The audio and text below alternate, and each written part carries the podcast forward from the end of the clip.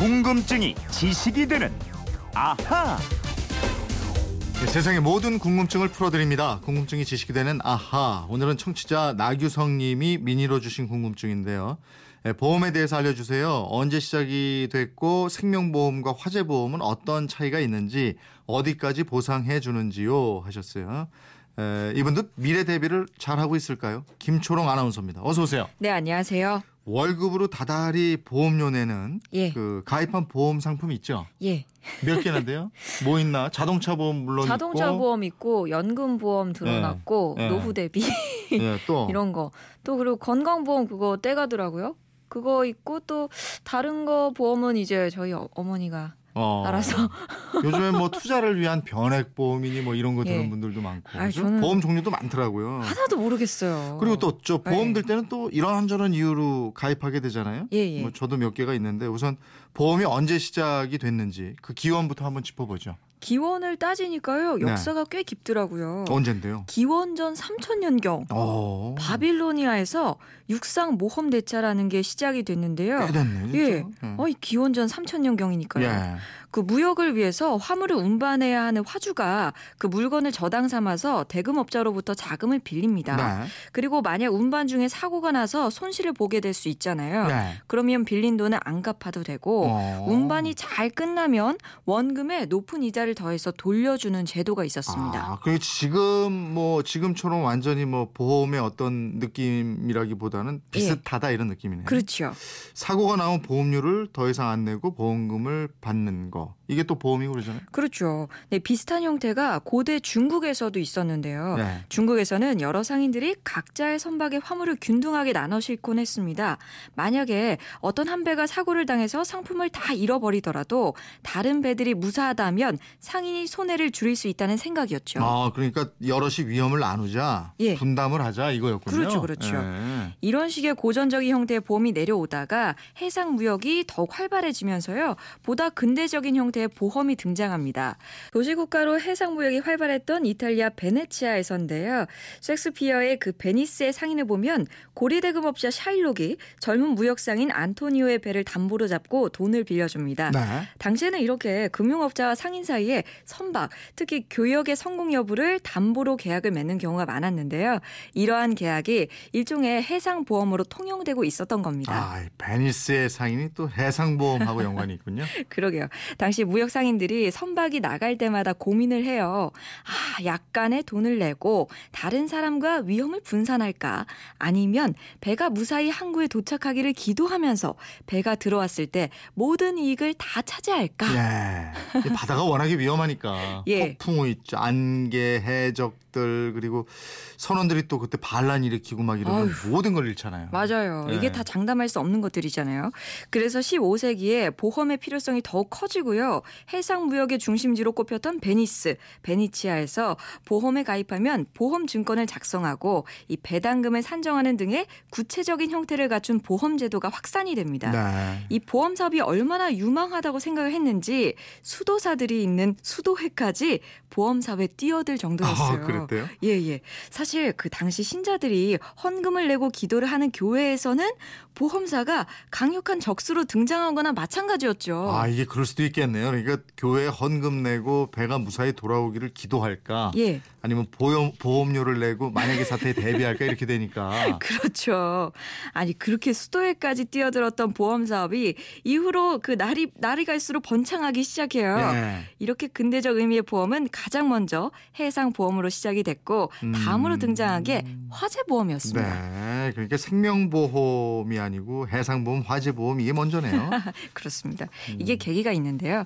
1666년에 발생한 영국 런던 대화재였습니다. 네. 당시 대부분이 목조 건물이었는데 런던 시내 가옥의 80%가 타버려요. 음. 이때부터 영국이 목조 건축에 제한을 두었고요. 석조랑 벽돌 건축물을 위주로 재건해서 현재 이루고 있습니다. 이 런던 대화재 이후 화재보험 사무소가 등장합니다. 즉 만에 하나 화재가 발생해도 그 피해 금액을 보상해 준다. 이 제안을 하니까 런던 시민들이 아주 솔깃했어요. 네. 그래서 제대로 된 이름도 없이 그저 화재 사무소, fire office로 시작한 이 화재 보험 사업이 폭발적으로 성장을 했고요. 다른 나라로 퍼지게 된 겁니다. 아, 그렇게 해상보험, 화재보험, 그러니까 손해보험이 먼저였다. 예. 음. 물건이나 건물은 불이 나면 손해를 본 가격이 딱 나오는데 사람 목숨이요. 가격으로 매긴다는 게 좀 그렇잖아요. 네. 그래서 생명보험이 가장 늦게 등장합니다. 아, 최초의 생명보험 회사가 나타난 게 1706년입니다. 그렇군요. 그래서 보험이 어떻게 시작됐는지는 이제 알겠고 예. 이분이 생명보험하고 화재보험은 어떤 차이가 있느냐 이런 질문도 하셨잖아요. 예, 예. 이 보험은 크게 생명보험하고 손해보험으로 나뉘는데요. 손해보험 안에 화재보험, 자동차 보험, 해상보험 같은 게 있고요. 기본적으로 생명보험은 이겁니다. 사람의 생로병사를 보험 대상으로 삼아서 미리 약정된 정액 보험금을 지급한다. 반면에 손해보험은요. 자동차, 주택, 선박, 화물 등의 사고가 났을 때 실제로 입은 손해액만큼 보상해 준다. 이겁니다. 아니 근데 저 손해보험도 저 실손 의료보험 같은 경우에 예. 사람을 보험 대상으로 삼는 거잖아요. 아주 그렇죠. 예. 그렇지만 이 신체 부상이나 질병으로 입는 손해를 보상하는 거지 이 생명보험처럼요 일반 사망을 담보로 하지는 네. 않습니다. 이게 차이점이고요. 또 다른 차이점이 하나 더 있는데 이 생명보험은 보험 가입 기간이 긴 장기 보험이고요. 손해보험은 1년형이 기본입니다. 아, 자동차 보험도 1년 단위로 계약하고 계약을 계속해서 갱신하고 이러죠. 그렇죠. 예. 그런데 요즘에는 손해보험 상품이 이 생명보험을 따라가는 장기형 상품을 많이 판매하고 있어요. 이런 상품은 생명보험하고 비슷합니다. 아, 그러니까 보험의 영역 그 경계도 갈수록 무너지고 있군요. 예, 예.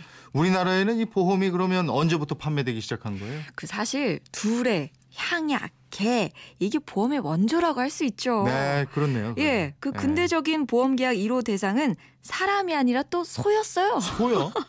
이게 학계에서 논란거리이긴 한데요. 그 1897년에 발행된 소보험 증권의 보험료가 엽전 한 양으로 돼 있습니다. 어. 엽전 한 양을 일시납으로 하고 한 번에 내고요. 네. 만약에 소가 죽으면 큰 소는 엽전 100량, 어. 작은 소는 엽전 10량이 지급됐을 것으로 추정하고 있습니다. 아, 그 소가 그만큼 중요했다는 거잖아요. 아, 얼마나 중요했어요. 네. 먹고 사는 문제랑 직결됐잖아요.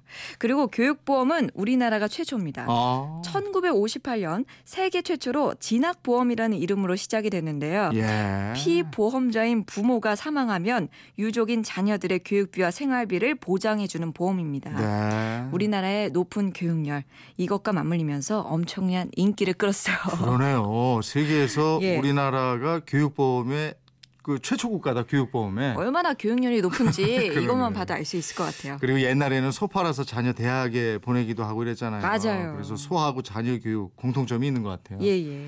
나규성님 궁금증 풀리셨습니까? 선물 보내드리겠고요. 이분처럼 궁금증, 호기심 생길 때 어떻게 하면 됩니까? 예, 그건 이렇습니다. 인터넷 게시판이나 MBC 미니 휴대폰 문자 샵 8001번으로 문자 보내주세요. 짧은 문자 50원, 긴 문자 100원의 이용료가 있습니다. 여러분의 호기심 많이 보내주세요. 내일은 어떤 거예요? 조금 있으면 저희도 점심 먹으러 가야 되는데 네. 사람들이요 언제부터 이 삼시세끼를 꼬박꼬박 챙겼을까요? 어, 이 가장 중요한 문제 아니겠어요? 예, 예. 먹는 문제. 네. 예. 이게 궁금하네. 예전엔 사실 저도 그런 얘기 들었어요. 예. 이게 삼시세끼 꼬박꼬박 먹지 않았었다고. 예, 예. 궁금합니다. 궁금증이 지식이 되는 아하 김초롱 아나운서였습니다. 고맙습니다. 고맙습니다.